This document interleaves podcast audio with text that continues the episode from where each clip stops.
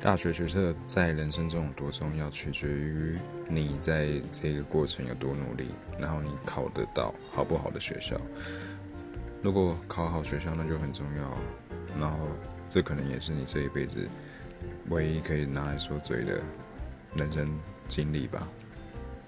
我想了，很多人机测考很好，学测考很好，那可能是他到目前为止人生目前为止最最值得骄傲的一件事情。但之后可能就没有那么精彩了。所以学测有多重要，取决于你。到底有没有考好？然后你在那段期间发生的什么事情？我觉得大概是这样。其实学车没有多重要，重要的是你之后的过程。那就只是一个学车，就只是一个 nothing。OK。